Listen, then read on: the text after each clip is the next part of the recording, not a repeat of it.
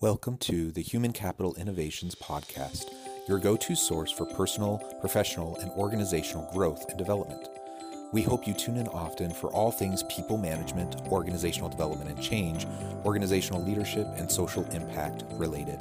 Maximize your personal and organizational potential with Human Capital Innovations Podcast.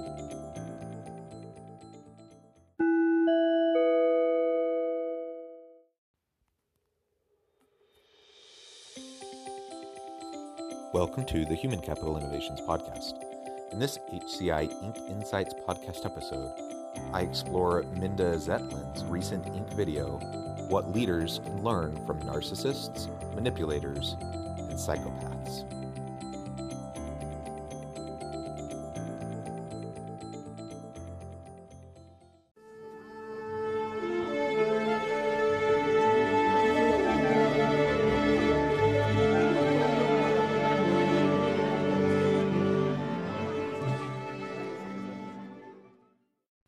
Welcome back to the Human Capital Innovations Podcast.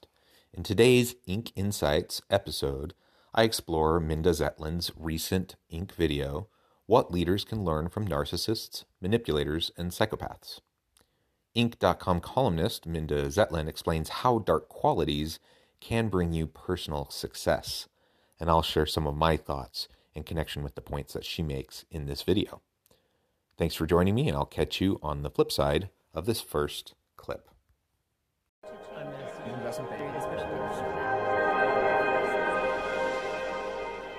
So, one of the most fun Inc.com columns that I've done recently came from an interview with a guy named Seth Spain, who is an assistant professor at Binghamton University School of Management and also now a blogger on the Psychology Today website. And what he did was he reviewed a large number of studies to discover whether what he calls the dark triad, which are qualities that most of us think of as really, really bad, can help you be more successful in your career. And guess what? They can. So here's what smart leaders and other aspiring professionals can learn from narcissists, manipulators, and psychopaths. I have to admit, I was drawn to this video by the title. It's quite compelling. And thinking about this dark triad of narcissists, manipulators, and psychopaths, and what we might be able to learn from those sorts of traits and ways of interacting with other people, and how that might improve our leadership, uh, that's intriguing to me. Right out of the gate, I have to admit that I'm skeptical, um, but I think it's important for us to challenge our thinking and to look for insights anywhere we can find them. So she's now going to go through each of these one by one and describe a little bit about uh, what we might be able to glean from the behaviors and traits of these different types of people from this dark triad. So, the first thing is narcissists. We've all encountered narcissists. All they think about is themselves and their dream and their idea. Well, doesn't that sound a little bit like a really successful entrepreneur to you? Like, you know, maybe Steve Jobs? I, uh, okay, maybe we won't put names on it, but the fact is, when you are so taken up with something, you think it's the most important thing in the world, you're sure it's going to be successful, you're absolutely positive it's wonderful, that sentiment is contagious. And people who listen to you talk like that, and people you present to and pitch to, are going to catch that fever. So, without going all the way to being a narcissist, take a little bit of that narcissistic enthusiasm with you next time you go in to pitch a customer. You may find that it really helps what I'm hearing from that segment is that passion and enthusiasm for an idea, for a vision, for a strategy, for a product, that that is really important uh, for successful organizations, successful teams, and successful leaders. And I would absolutely agree with that. Now, do you have to even be semi narcissistic in order to have that passion and enthusiasm? I personally don't think so. Uh, but I don't disagree with her that that passion and enthusiasm are super super important. And if that's in part because you are are really keen on your own ideas and and inclined to get passionate about your own ideas like a narcissist would, I think that's okay to a point as long as you have enough uh, humility, or at least people around you that can push back on you uh, when your thinking isn't really what's going to move the organization or the team forward, then it becomes toxic and dangerous. The second thing is what you can learn from manipulators. Now, all of us have had awful relationships with people who are really manipulative, and that's a bad, bad thing. And I completely agree. But the fact of the matter is, our entire capitalist enterprise is built to some degree on people manipulating each other and companies manipulating us, right? I mean, they put the soda machine right where you're going to be hot and thirsty because they know that'll manipulate manipulate you into putting the dollar in and getting the soda. So a little bit of manipulation is healthy and a little bit of manipulation will help you often get where you need to go. And particularly if you're a manager, a little bit of manipulation is really important because you need to find ways to bring employees towards where you want them to go. The same way if you're pitching people or running a company, the same way with customers, you need to get inside their head and figure out what cues will take them in the direction you want. That is a healthy amount of manipulation and will help you in your career and it will help you as a leader. What I hear her talking about here is really the importance of what I would frame as influence rather than manipulation. I think manipulation is dangerous and toxic. And when leaders use manipulative tactics, their people can see through it. They know what's going on and they don't appreciate it. So manipulation and using carrot and stick and and trying to manipulate emotions and get people to do what you want them to do that can drive some results, but that doesn't drive healthy organizations. It doesn't increase employee engagement. It doesn't build trust. And ultimately, uh, your best people aren't going to want to be in an environment where they're working for a manipulator. So I would frame it rather than manipulation as influence and healthy influence where you are sharing your passion and your vision for your strategy or for the direction that the organization is going with your team, as you do that, uh, you, that will have some influence, and people will respond to that passion. That that isn't manipulation. That's just influence. And when you empower your people to speak up and to share their voice and, and provide their input, then you can start to create buy-in and not in a manipulative way, but in a, in a sincere, authentic way where you truly value what others have to offer to the discussion because you know that it will increase and enhance uh, the value of the idea. It'll make it stronger. It'll make it better and more viable. So that's not manipulation. That's that's influence. Uh, and I would argue that manipulation usually is not a good approach uh, unless you really only need to get something out of someone in the short term uh, and you don't have any consideration for long term sustainability of your relationship.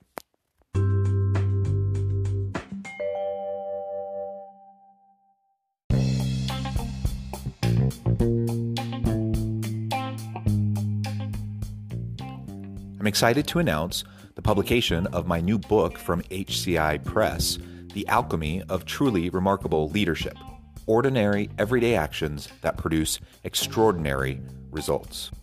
Consider how the nature of work has shifted over the past 50 years. With increased globalization, rapid technological advancement, and the shift in economic composition, the average job of today looks very different than the average job of 50 years ago. What will the jobs and organizations of tomorrow look like? Moreover, what does this all mean for organizational leaders? What are the core competencies and capabilities of organizations and their leadership that are prepared for continued disruption and geopolitical and socioeconomic shifts? Regardless of what the future holds, increasingly, leaders need to be socially minded, data driven, decisive, champions of talent, and disruptors of the traditional notions of leadership, teams, organizations, and work. The alchemy of truly remarkable leadership will help you to explore your own leadership competencies and capabilities and consider ways to apply and implement them into your workplace and personal life. I'm excited to share my insights with you.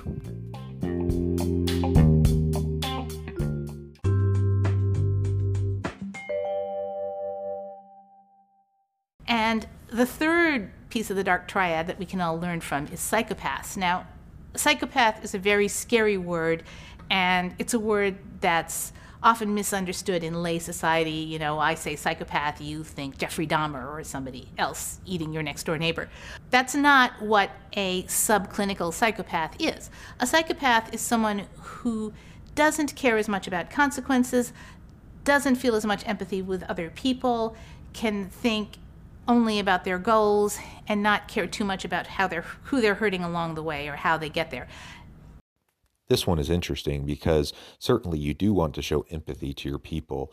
You don't want to try to achieve at all cost, regardless of who you throw under the bus or run over and on the along the way uh, to accomplishing something. Uh, as a psychopath, wouldn't care about the consequences. We we can't allow ourselves to go down that path, and so she's she's not suggesting that that we uh, really act as psychopaths. Uh, but I do think it's worth noting that it is very important for us to maintain healthy collaborative relationships with people on our team. And that requires empathy and compassion. That requires open communication. That requires us to to to stand up to the consequences of our actions, to own up to it, and to uh, accept those consequences and not pass blame on others or throw other people under the bus. We don't manipulate people to get to where we want to go. We don't uh, we don't exploit people to get to where we want to go, as a psychopath would. Now, I'm not suggesting that you not care about how you get where you're going or who you hurt along the way. Not at all. But it is true that all of us make mistakes and all of us fail and all of us sometimes, usually inadvertently, hurt other people. And we all have a human tendency to stop at that point and feel terrible and look back and really regret and wish we could change things differently and wish we could change the past. And all of that slows us down. So, to the degree that you can stop and say, okay, I screwed up, this didn't work I'm going forward, it doesn't matter. You can learn from psychopaths to get on and become more successful. I absolutely agree with the notion that we need to make sure that we're moving forward and not getting stuck in the past. Uh, healthy reflection is is very important, and uh, particularly when we mess up it is necessary for us to reflect on why and how so that we can make course corrections and do better in the future, especially when that hurts someone in the process. Uh, but getting stuck in the past and ruminating on it endlessly, that doesn't help anybody. That doesn't help the people we hurt. Uh, that doesn't help us move forward in a positive way. It doesn't help our teams. It doesn't help our organizations. So there does need to be the ability of a leader to be able to quickly rebound from mistakes or setbacks. And I'm not sure I would frame it in terms of, of what a psychopath would do, um, but I would say it's emotional resilience, agility, the ability to to respond to adversity and to move forward. And I do think that's very important for a leader. So don't become a member of the dark triad. Please don't stop caring about the people around you, but do think about bringing just a little bit of these qualities into your professional life if they aren't there. It won't make you a bad person and it might make you a better leader. Now, being a full blown narcissist, manipulator, uh, or psychopath does make you a bad person and a bad leader. But again, she's not suggesting that you fully embrace those those traits or mentalities. And again, while I would reframe much of what she shared from those three areas, um, she does have a point, and that is that we do need to be able to influence people as leaders. We do need to show passion and energy and enthusiasm for what we're doing to try to generate buy in from our people. Uh, and ultimately, we need to be able to be resilient and get past our mistakes and failures. We need to uh, fall forward, fail fast. We need to be forgiving to ourselves and those around us. And we can't get stuck in the past and ruminate on those failures. So that resilience is very key. Um, I hope that none of us will be manipulators, uh, psychopaths, narcissists in our work because ultimately that is going to lead to a toxic organization. But she's right. Just a little bit of these um, types of uh, behaviors and traits uh, can serve us well as we're trying to be effective leaders. Thank you for joining me for today's episode of the Human Capital Innovations Podcast. As always, I hope you stay healthy and safe, that you can find meaning and purpose at work each and every day, and I hope you have a great week.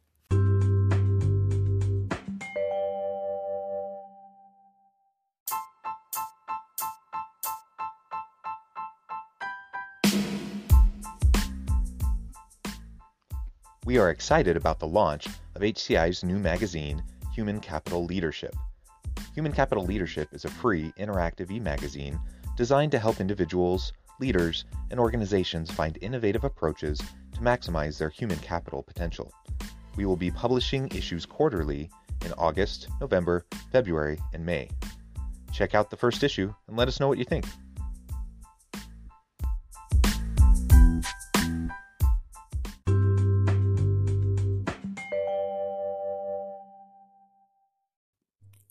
Thanks again for joining us for this episode of the Human Capital Innovations Podcast. I hope you stay healthy and safe and that you have a great week.